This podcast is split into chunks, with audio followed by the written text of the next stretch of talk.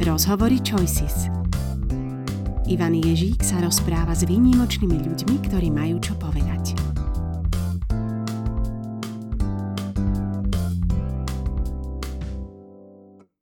Vítajte pri počúvaní nášho podcastu. Neviem ako vy, ale mne sa niekedy zdá, že zo školy si už skoro nič nepamätám a predmet, ktorého viem úplne najmenej, je určite dejepis.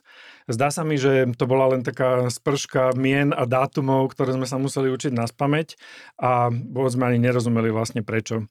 Aj toto je dôvod, prečo som si dnes do štúdia pozval našu hostku, eh, youtuberku Sandru Svitekovú, autorku podcastu Dejepis inak, aby sme sa porozprávali o tom, na čo nám vlastne dejepis je a či zaujíma aj mladých. Tak vám prajem príjemné počúvanie. Ďakujem krásne za pozvanie. No ja sa teším, že si prišla. Možno začneme aj rovno tak osobne, že čo teba motivuje na tom, aby, alebo k tomu, aby dejepis bol populárnejší medzi širšou verejnosťou. Prečo to robíš? No, v prvom rade um, to robím kvôli tomu, že si naozaj uvedomujem, že je to dôležité pre súčasnosť a práve myslím, že dejepis je jeden z tých predmetov, kde si študenti často pokladajú tú otázku, že veď ale to už sa stalo a na čo to stále rozoberáme, na čo sa zaoberáme nejakými minulými javmi. A ja som teda presvedčená o tom, že na to, aby sme pochopili možno aj identitu súčasných národov, štátov, iných kultúr a aj javy v spoločnosti, ktoré sa teraz odohrávajú, či už napríklad rôzne geopolitické záležitosti alebo konflikty, je dôležité, aby sme poznali ten príbeh predtým. Ja to rada ilustrujem na tom, že aj keď niekto chce napríklad lepšie si rozvinúť vzťah s nejakým kamarátom alebo partnerom, tak na to, aby pochopil jeho identitu, musí poznať, že z akého prostredia vzýšiel, kto ho formoval, akých mal rodičov, aké mal podmienky, akú školu navštevoval. A takto je to vo veľkom meritku aj s tými národmi a s celým svetom a príbehom ľudstva. Mm-hmm. E, takže možno takéto poznanie tej identity, že kto mm-hmm. vlastne sme. Um, vieš, ja keď som nad tým rozmýšľal, keď sme si to pripravovali, tento rozhovor, tak uh, Mám teraz taký seminár, že pokojné víťazstva a hrozne ma to baví robiť mm. a mhm. jedna z vecí, ktorými sa tam zaoberáme je tá, že, že aj pre človeka ako individuum je, je veľmi prínosné pochopiť, že je súčasťou nejakého väčšieho príbehu. Mm. Že, e, že nie sme my stredobodom vesmíru, mm. že mhm. nie, niečo tu bolo aj pred nami, všeli, čo tu bude aj po nás a že je to čosi, čo nám môže prinášať aj vnútorný pokoj. Ale Neviem, či tie dejiny a poznanie toho, čo sa odohralo v minulosti, že či nám to prináša pokoj. Zdá sa ti, že vieme sa aj e, z dejín poučiť, že prinieslo nám to ako ľuďom uh-huh. to poznanie aj nejaké poučenia? Uh-huh. No, zase môžem hovoriť iba na svojom vlastnom príklade. Ja napríklad aj taký koncept uh, vlastenectva, dnes sa na ňo pozerám skrz tú prízmu histórie, že vlastne ja som sa narodila v roku 1992 už do demokratickej spoločnosti. Uh, Máme tu garantované nejaké ľudské práva, slobodu, mohla som študovať cez Erasmus niekde v zahraničí, môžem sa voľne pohybovať. A vlastne toto nebolo samozrejme a niekto to tu pre mňa musel vybojovať. A teda, keď si hovoril o tom, že sme súčasťou nejakého väčšieho, povedzme, odkazu alebo, alebo spoločenstva v rámci tých dejín, tak ja sa takto pozerám aj do budúcnosti, že teraz Síce nikto, za, nikto odo mňa nechce, aby som to nejakým spôsobom tej spoločnosti vracala, že nie je to nejaký akože zištný vzťah, ale ja, ja to nesiem ako taký, takú moju morálnu povinnosť uh, zabezpečiť, aby všetky tie obete, ktoré napríklad boli v Slovenskom národnom povstaní, ktoré ľudí, ktorí štrngali kľúčami počas Nežnej revolúcii, aby som to minimálne zvelaďovala a posunula aj ďalej tým generáciám. Čiže cítim vďaka tej histórii aj takú tú mm, morálnu naozaj zodpovednosť do tej budúcnosti. Tak e, to je možno motivácia aj k tej tvojej samotnej tvorbe.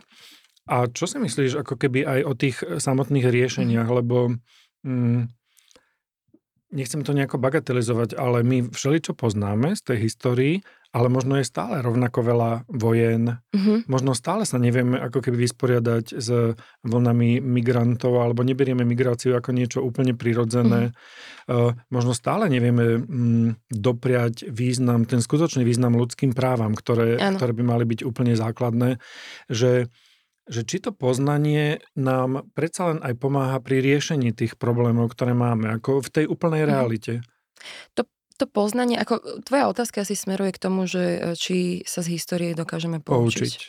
Mám takého profesora, mala som takého profesora e, na vysokej škole, ktorý tak vždy rád hovoril, volal sa, alebo volal sa ešte stále Roman Holec a on hovoril, že Jediné poučenie z histórie je, že sa z nej nikdy nedokážeme poučiť. A ono je veľmi dôležité spomenúť, že mm, Dlho som si myslela, že história sa opakuje, ale ona sa skôr tak, že rímuje. Uh-huh. Dnes by som už povedala uh-huh.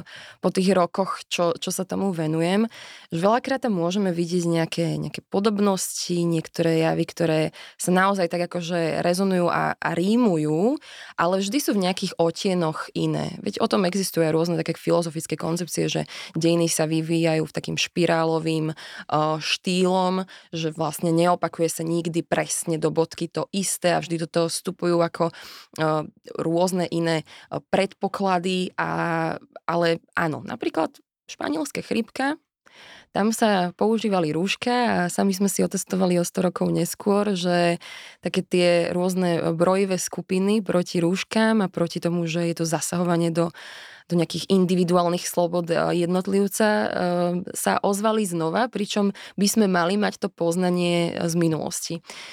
Ja si myslím, že nikdy sa nedokážeme úplne mhm. poučiť, mm-hmm. pokiaľ nebude naozaj eh, garanciou, že každý jeden občan spoločnosti, jednotlivec uh, bude mať tie vedomosti v nejakej tej kapacite, alebo že v každej spoločnosti bude ten dejepis vyučovaný nejakým štýlom, že, že to nebude len o suchej faktografii mm-hmm, a mhm, memorovaní, mm-hmm. ale aj o niečom takom, ako je historická pamäť, ako je vnímať uh, percepciu tých dejín cez, cez emócie a tým pádom sa to viac zapamätá človeku. Um, toto podľa mňa nikdy nebude úplne možné, ale, ale to je podľa mňa úplne v poriadku, pretože mm-hmm. na to tu mhm. máme rôznych učiteľov, rôznych odborníkov, historikov, sociológov, ktorí majú priestor v tom verejnom Áno. svete, verejnom mm-hmm. teda živote, aby upozorňovali na to, keď sa deje v spoločnosti niečo nebezpečné, keď sa povedzme, že uh, ide vrhnúť na nejakú zlú kolaj, alebo sa odkloní, tak tedy ja tomu hovorím, že by sa mali rozsvietiť také tie kontrolky alebo Spidermanovské zmysly, mm-hmm. že niečo zle sa ide udiať a, a na toto slúži tá história. Mm-hmm. A tá, e, tie technické vymoženosti nám navyše umožňujú, že aj ľudia sami, aj občania mm-hmm. môžu zobrať iniciatívu a môžu vytvoriť napríklad podcast ako ty. E, ja popri tvojom si občas ešte pustím Agatu Šustovú Drelovú, mm-hmm. historičku, aj mm-hmm. podcast Dejiny. Ano. A dejepis inak a, a ty, mi príde, že to je naozaj čosi veľmi prínosné k tomu, aby sme vôbec mali nejakú takú možnosť spoznať niektoré veci, ktoré, na ktoré sme si možno nenašli v tých školách čas. Mm-hmm. Že to sa mi zdá strašne zaujímavé.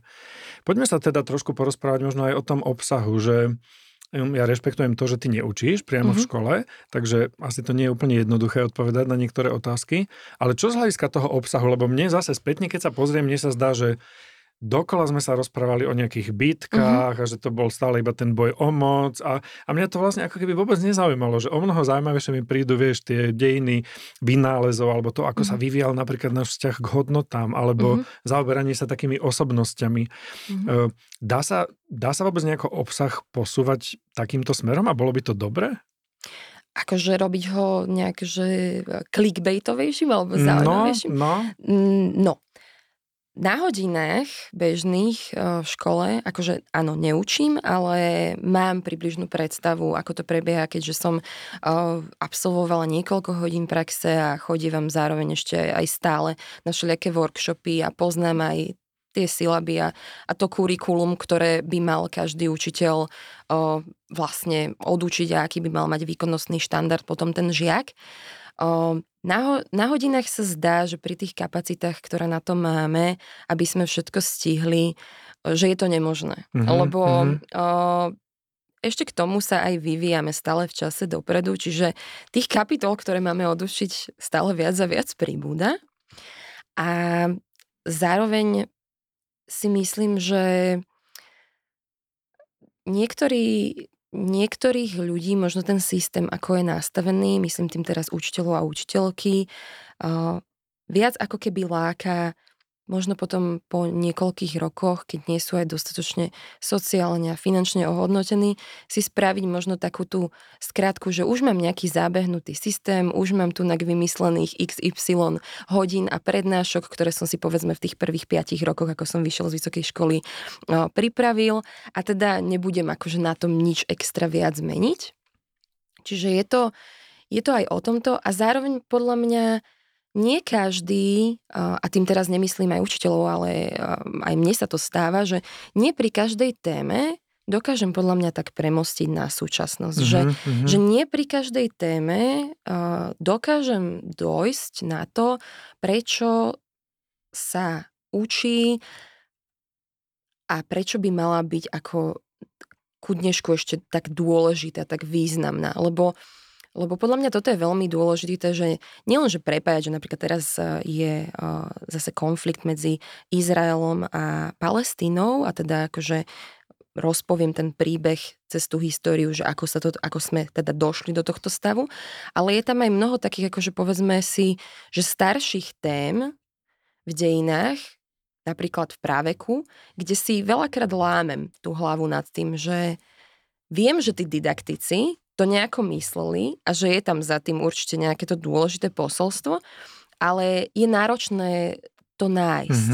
Mm-hmm, A plus ešte, ešte by som povedala, že to, že máme nejaké silaby a nejaké kurikulum, neznamená, že učiteľ alebo učiteľka sa k tomu musí akože zubami nechtami mm-hmm, toho držať. Mm-hmm. Môže si to prispôsobiť tak, keď napríklad si myslí, že je oveľa viac pre súčasný vývoj Slovenska smerodajné to 20. storočie, tak povedzme, že tu si nájdem tému, ktorej budem aj 2-3 hodiny sa možno s tými deckami tým zaoberať a povedzme v prípade nejakej veľkej francúzskej revolúcii tomu budem venovať iba hodinu. Hej? Mm-hmm. Čiže môže si aj sám, podľa mňa, ten učiteľ dosť flexibilne premyslieť a a na také tie mini aktivity alebo také tie čerešničky, ja to nazývam, je tiež vždy priestor, ale hovorím, že mm-hmm, pri tých mm-hmm. kapacitách časových je, je to, to ťažké, oveľa je to náročnejšie. A mne, a mne z pozície presne takého tvorcu na YouTube mm-hmm, sa to veľmi ľahko robí. A, ale na hodine je to trošku Ale zase možno iné. tiež treba povedať, že nejaké jedno video možno pripravuješ 10 dní a Áno, že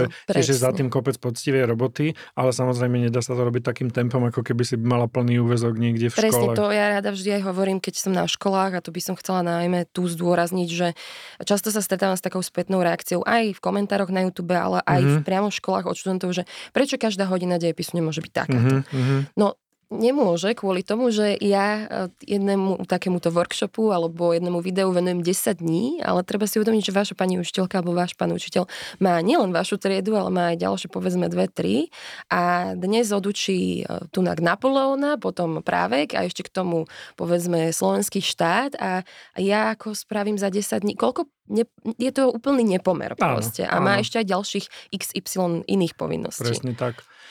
Um, mne sa aj zdá, keď si rozprávala o tej didaktike, že ja som vlastne študoval matematiku, ale učiteľstvo matematiky mm-hmm. a informatiky a práve Mňa veľmi fascinovala Hejného metóda, taký ten konštruktivizmus a veľmi sa mi zdá, že e, mnohé pojmy vieme učiť ako keby aj v matematike, v rôznych prostrediach mm. a mhm. vieme tie deti akoby na to pripravovať, aby tam objavovali veci a vieme tie prostredia povedzme prispôsobiť aj ich talentom mm-hmm. a, a m, pracovať vlastne s tým prirodzeným mm-hmm. ako keby vývojom dieťaťa. Uh, Niekedy sa mi zdá, že ja vlastne neviem, či, či didaktici v dejepise sa tiež tomu majú čas uh-huh. venovať alebo venovali, ale páčila sa mi tá myšlienka, že, že pozrieť sa možno aj na tie udalosti z dávnejšia, ale porozmýšľať presne nad tým, že v čom sa vzťahujú k tomu dnešku. Že, že, že toto by sa mi veľmi páčilo, keby to bolo možné. Ale chcem sa ťa spýtať ešte aj na tie osobnosti, že dá sa aj na skúmaní života ľudí uh-huh. konkrétnych učiť dejepis alebo niečo z toho dejepisu? Samozrejme, že dá. Nedávno som mala aj taký workshop, kde som, e, kde bolo prakticky úplne nepodstatné, aké majú vedomosti. Že mohol tam prísť človek, ktorý by v živote sa nič nenaučil z dejepisu alebo nikdy nemal dejepis. Snažila som sa tematicky na rôznych uh, aj postavách z histórie, ale zároveň aj udalostiach uh, demonstrovať prečo si myslím, že diepis je skvelý nástroj uh, alebo lepšie povedané, protied na dezinformácie. Na jav, ktorý je mhm, moderný, uh-huh, uh-huh. Ktorý je, ktorému čelíme naozaj frekventovane v našich každodenných životoch. A tam som mala napríklad uh, aj Napoleona a britskú propagandu voči nemu, ktorá sa odohrávala, plus aj jeho seba propagáciu v jeho buleténoch. A dá sa takýmito podľa mňa rôznymi, nielen akože inšpiratívnymi príbehmi, tam mi najviac napadajú o, na, našich dejín 20. storočia, čo mi je zároveň aj tak veľmi ľúto, že my máme ako keby len toho Štefánika, že toho stále omielame, ale máme tam kopec iných postav, o ktorých sa vie menej a ktoré nám či už predchádzajúce režimy nejako vymazali z tých učebníc dejepisu, alebo možno aj my sami tým pádom nevieme a v tom verejnom priestore elity, ktoré by o tom mali rozprávať, o tom nehovoria až tak často. Tak povedz, napadá ti niekto? Treba Mne napríklad, keď už som spomenula toho uh-huh. Štefanika, tak uh, mi napadne, že Štefanik v sukni. Uh-huh. To Marina Pauliny. A o nej sa málo vie a ona paradoxne aj zahynula rovnako ako Štefánik.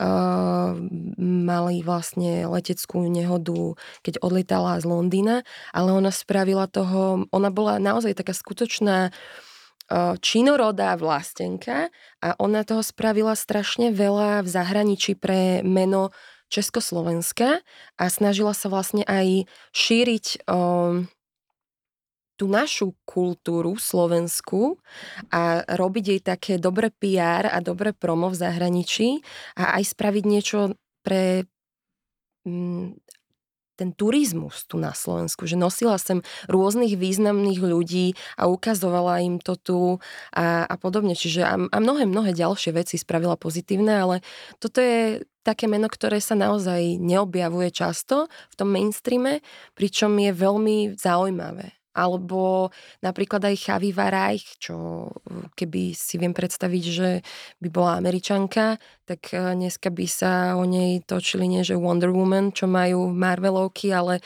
točilo by sa o Chavi Varajch, lebo ona bola e, jedna myslím si, že z prvých žien, ktoré, ktoré povolili normálny vojenský výcvik. Mm-hmm. Čiže to bolo nemysliteľné v čase druhej svetovej vojny. Ako a, a to sú zase možno aj také nové výzvy pre, pre tú občianskú spoločnosť, alebo pre tých tvorcov a vlastne za, mimo. Presne, keby, presne. A zároveň sú to podľa mňa aj neuveriteľné role models, ako to nazvať, teraz si nespomínam. Áno, také mm, vzory. Vzory, vzory pre ženy uh-huh, uh-huh. v súčasnosti. Lebo je to pravda, že väčšinou máme... Mm, tých dejinách rozprávame dosť často o mužoch, lebo však prirodzene ako ženy nemali práva také, aké mali, mali úplne iné uh, roly v tom každodennom živote, ale uh, dnes si myslím, že by to mladým dievčatám, ktoré napríklad sa veľmi aj popularizuje, že nech idú ženy do IT, tak si myslím, že keby sme viac aj rozprávali o takýchto uh, ženských vzoroch,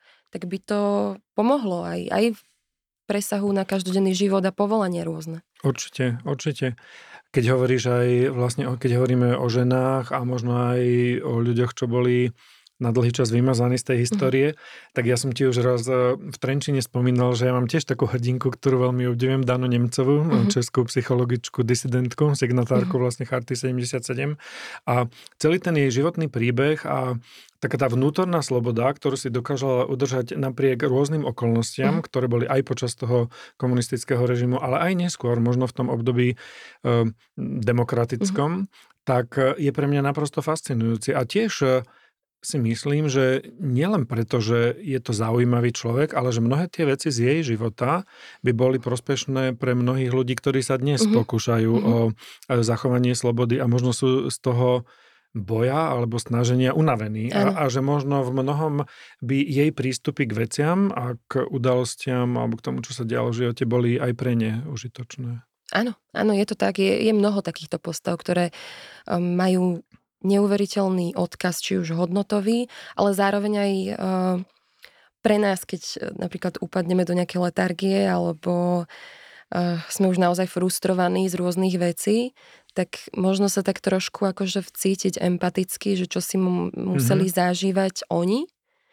A častokrát aj rada uvádzam taký príklad toho, že keď, keď ešte neexistovalo ani Československo, že koľko oni do toho dali vkladu v tých medzinárodných vodách, v tej takej akože diplomácii, aby presadili tú našu ako československú vec. A, mm. A dnes my sme tu frustrovaní z toho, že nemáme stále diálnicu, ktorá by spájala západ a východ a sme ochotní na všetkým zlomiť palicu a... Však a... veľká krátkosť je možno ja. často v tých pohľadoch. Napadá mi ešte taká jedna vec, keď sme sa aj vrátili do, do tej minulosti, že pri rozprávaní a rozhovoroch o dejepise mm, sa často hovorí, že dejepis je vlastne nejaká interpretácia toho, uh-huh. čo sa udialo a um, ten, kto interpretuje, uh-huh. má veľkú moc možno tie veci aj postaviť do takého uh-huh. svetla a, a trošku možno aj zneužiť na nejakú uh-huh. propagandu alebo propagáciu svojich nejakých zámerov alebo toho, uh-huh. ako by chcel, aby niektoré veci boli videné. Dá sa v dejepise a robí sa to už v dejepise tomu nejako ubrániť? E, posúva sa dejepis k tomu, aby aj tí študenti, študentky to vnímali tak, že treba tam byť e, kritický a snažiť sa tú mhm. objektivitu uh-huh. hľadať? My ako učitelia dejepisu vždy závisíme od e, odbornej práce historikov. Od toho, čo vlastne oni vybádajú a ako to potom zosyntetizujú, zanalýzujú a teda interpretujú. A ja teda mám ešte z detstva takého jedného obľúbeného historika, Pavla Dvoržáka, ktorý vždy ukončoval, on mal takú reláciu na STVčke. Áno, a, ja si to pamätám. A on to vždy ukončil, to mám dodnes zapamätané, uh-huh. že a možno to bolo tak a možno to bolo úplne inak. Ako pri tých, e, tým teda nechcem po, e, povedať to, že uh, pravda je relatívna, alebo že fakty sú relatívne, ani náhodou nie, ale áno, sú témy, kde a vo všeobecnosti si myslím, že, že sa snažia priblížiť čo najviac, ako to ide k tej pravde. A čím je tá história staršia, čím máme menej tých prameňov, z ktorých môžeme vychádzať nejakých svedectiev, niečo, čo sa nám dochovalo, tak tým je to asi náročnejšie a tým pádom viac vstupuje o, nejaká tá interpretácia toho samotného historika. A tých interpretácií môže byť mnoho. V moderných dejinách je to samozrejme jednoduchšie, lebo máme už aj tie obrazové pramene, dochovalo sa nám toho oveľa, oveľa viac. Ale taktiež napríklad môžeme vidieť, že v prípade slovenského štátu sme mali dosť dlho taký problém, že ako keby sme mali dve línie historikov, ktorí sa nezhodovali v tej interpretácii. Preto aj ja keď napríklad uh, vysvetľujem niektoré dejinné udalosti, tak snažím sa nielen, že akože ukazovať, že ten jeden názor, že ukázať viac, ale vždy to uzavriem tým, že ale najväčšia skupina historikov, ktorí sú stále relevantní, že to nie sú nejaké akože mm-hmm. mimo akademickej obce nejaký uh, áno, áno, spochybniteľný, taký, áno, nejaký... uh, že tak tí tvrdia toto. Uh-huh, Čiže, uh, no a vidíme samozrejme aj na tých rôznych režimoch, že ako ohýbali dejepis, ako sa niektoré veci vyučovali, nevyučovali, úplne inak interpretovali. Takže Neviem síce, čo bola tvoja pôvodná otázka, ale... E, ona smerovala k tomu, že či, či my vieme pri tom vyučovaní, vieš, pozerať sa možno či sa máme odbremeniť od toho uh-huh. posudzovania, že čo je správne a nesprávne, uh-huh. ale skôr sa zaoberať tým, ako to bolo a prečo to tak bolo. Uh-huh. Lebo to by sa mi nepáčilo napríklad. Uh-huh. A keď som mal možnosť vlastne robiť takého International Baccalaureate e, koordinátora, tak uh-huh. som veľa robil aj s učiteľmi dejepisu na tých školách, uh-huh. kde som pracoval. A mne sa veľmi páčilo, že popri otázkach na nejaké fakty, príčiny, tak e, často aj v tých maturitných otázkach boli otázky typu, že prečítať si nejaký článok mm-hmm. z novín proste v tom ano. čase a, a povedať, že prečo tento človek takto argumentoval a tá opačná strana prečo takto, lebo aj v tých vojnách e, každá strana vidí svoju pravdu a, a vidí svo, svoj pohľad na to a myslím si, že z hľadiska skúmania dejepisu práve toto prínosné mm-hmm. a mhm. možno je to aj dobre pre bežný ľudský život, že vidieť, že ľudia naozaj vnímajú veci zo svojho pohľadu. Samozrejme, o tom je napríklad aj uh, práca pri zbieraní svedectiev pamätníkov. Mm-hmm, Tam je to veľmi mm-hmm, krásne mm-hmm. vidno, že uh, človeka veľmi na to, aké má spomienky na jednu udalosť, že môžu sa Sice je to tá istá udalosť, ale spomienky dvoch rozličných ľudí sa môžu veľmi líšiť. Mm-hmm. A vždy to závisí od toho, že či už z akého prostredia vychádzal, kde bol možno hodnotovo, ideologicky ukotvený, ako mu, povedzme, tá udalosť vyhovovala, nevyhovovala.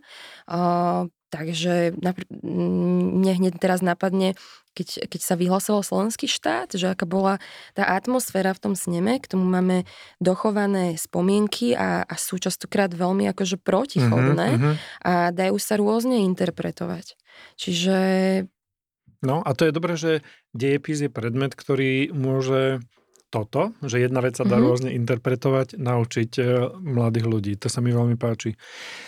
Apropo mladí ľudia, my sme aj slúbili v tom názve, že sa dotkneme toho, že či zaujíma dejepis mm-hmm. mladých. No ty si stále mladá, takže zaujíma dejepis mladých. Chodíš aj na školy, alebo aj tvoji poslucháči, diváci sú mladí ľudia. Mm-hmm. A ja to mám tak ešte zaujímavo, sa musím tak pochváliť neskromne trošku, že nechcem teraz povedať, že sú že mladí a starí, ale ja mám že viac generačné publikum mm-hmm, a mne sa mm-hmm. často stáva, že nielen povedzme nejaký že 10-ročný alebo 12-ročný žiačik, ale ešte aj jeho mamina alebo tatino. A niekedy sa mi stane, že ešte že aj že také, že okolo 50 50 plus mávam, ale to sú väčšinou takí ľudia, ktorí, ktorí dobiehajú zameškané z tých školských čias, že vždy ich, to, vždy ich to zaujímalo, ale povedzme, že nejako to nevyšlo, nejako ten tá zvedavosť bola potlačená rôznymi faktormi, alebo sa vybrali povedzme na úplne inú akademickú dráhu, mm-hmm. že išli študovať úplne niečo iné, ale že pamätajú si to, že to nadchnutie a chcú si to teraz takto akože dobehnúť, alebo si uvedomujú uh, odhľadnúť na čas, že aké to je dôležité poznať tú minulosť. Ja si myslím, že ľudí zaujíma, ako to sa môžeme rozprávať naozaj o tých deckách, ale aj o tých dospelých. Uh, sú akože, povedala by som, že drávo zvedaví, len závisí naozaj, že či je tá ich zvedavosť, povedzme, niečím potlačená, či už nejakým tým suchým memorovaním, alebo povedzme niečím, že, že, sa, že sa vyskytlo uh, že nemali šťastie na pedagóga alebo, alebo niečo podobné jednoducho. Uh, ale v princípe si myslím, že sú veľmi, veľmi mm-hmm. zvedaví naozaj. Mm-hmm. A mm, máš nejaký tip pre ľudí, ktorí možno to robia aj možno v iných predmetoch, že, mm-hmm. alebo vnímaš to vôbec ako, ako našu úlohu mm, tých dospelých, že mali by sme sa snažiť e, tých ľudí k tomu viesť, motivovať, mm. podporovať. A čo by sme mohli preto robiť, aby, aby, aby to bol proste zaujímavý predmet a, a viac ľudí sa proste pozeralo na tie dejiny. Ono vždy je vďačné ako mm, vytiahnuť také, ja to nazývam, že clickbaitové témy. Mm-hmm.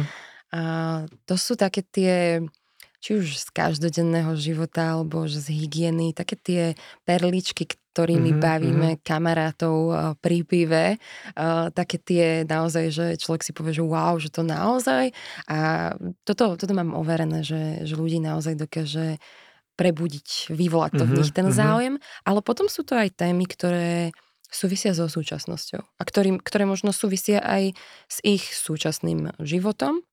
Čiže ísť na to cez tieto dve cesty, to mi príde mm-hmm, také najľahšie. Mm-hmm. A mne sa páči, ako to ty robíš a aj o, ako o tom rozprávaš teraz, lebo naozaj e, tie clickbaity sú veľmi fajn, netreba asi podceňovať ich význam, ale zároveň je asi fajn povedať, že netreba to ani preceňovať, že mm-hmm. častokrát skúmanie niečoho, čo sa odohralo v minulosti, je práca, ano. ale to je práca vlastne v každom predmete, každý, štúdium mm-hmm. každého predmetu je práca a ja si nemyslím, že úplne úloha pedagóga zase je, že zabávať. Hej? Áno, áno, áno. A samozrejme e, pri týchto clickbaitových témach je ešte jedna taká nástraha, mm-hmm. že človek často, a to celkovo na tých sociálnych sieťach je obrovská nástraha, že na úkor toho, že tá pozornosť sledovateľov stále viac a viac klesa a hlavne u tých uh, mladších generácií, ako sú uh, zeniáli alebo alfa, mm-hmm, tak máme niekedy potom takú tendenciu, že moc zovšeobecňovať, moc zjednodušovať. A to vie byť niekedy na škodu. Alebo že si niečo nedostatočne overíme. Že povedzme, že... Áno, že chceme produkovať ako keby áno, ten obsah a ne, nedáme čas niektorým veciam si až takto overiť. Ty si ešte spomínala, Sandra, a chcem sa aj na záver teba toto spýtať, že aj ta, ten učiteľ je dôležitý, mm-hmm. teda, lebo Veľmi stále dôležitý. sa tu rozprávame o všeličom. Mala si aj ty treba z niekoho, že kto ťa nejako nadchol pre túto vec. A aký vlastne by mal byť dobrý učiteľ dejepisu? To je ťažká otázka, že aký by mal byť dobrý učiteľ alebo učiteľka, ale áno, ja som mala učiteľa dejepisu, mm-hmm. Tomáša Slezáka, ktorý ma vlastne tam, kde som dnes, ja vďačím jemu. Lebo on ma dokázal, poviem to tak, že influencnúť, mm-hmm, ovplyvniť, mm-hmm. formovať až, až na takú úroveň, že ja som chcela sa mu čo najviac podobať aj teda hlavne teda kapacitne, že koľko toho vedel a ako, ako naozaj s nami, že on, on nebol hierarchický ako učiteľ, že by bol niekde vyššie nad nami, ale on často sa podiel na tom, na tom pátraní po minulosti a diskutoval s nami, mm-hmm, že bol nám, mhm, nám taký mm-hmm. ako, že povedal by som, že partner a o niečo starší kolega. Áno, hej? Áno, že, mm-hmm. že nikdy sa nepostuloval do tejto nejakej hierar- hierarchie. Áno, že je niečo vyššie. Presne mm. tak. A um, robil takéto všelijaké mini aktivity. Hrávali sme rolové hry. Často sme čo som úplne ako dodnes to milujem, uh, interpretovať karikatúry a analyzovať. To mám veľmi rada. Čiže uh, vytváral nám aj priestor na to, aby sme mohli my mať nejaký myšlienkový uh, chod a hovoriť naše názory alebo ako tie veci vidíme, ale zároveň nás cez to dokázala aj veľa naučiť a to je podľa mňa také čarovné, lebo niekto povie, že i hrajkali sme sa. Nie, nehrajkali, lebo nechápem, ako to dával. Niekedy, uh-huh, akože, uh-huh. vždy, keď sa nad tým zamyslím, ale v tomto, v tomto si tak uvedomujem, že, tí učiteľe majú neuveriteľnú silu, že oni sú tí skutoční influenceri v našej spoločnosti, lebo keď si to tak vezmeš, že jeden takýto učiteľ dokázal takto ďalej ovplyvniť mňa a ja teraz celý môj život, ktorý žijem a ktorý snáď ešte dlho budem žiť, pôjdem prakticky v jeho šlápajách a budem rozvíjať nejakú tú jeho, povedzme, že srdcovú záležitosť. A on možno tiež mal takú učiteľku, no. že,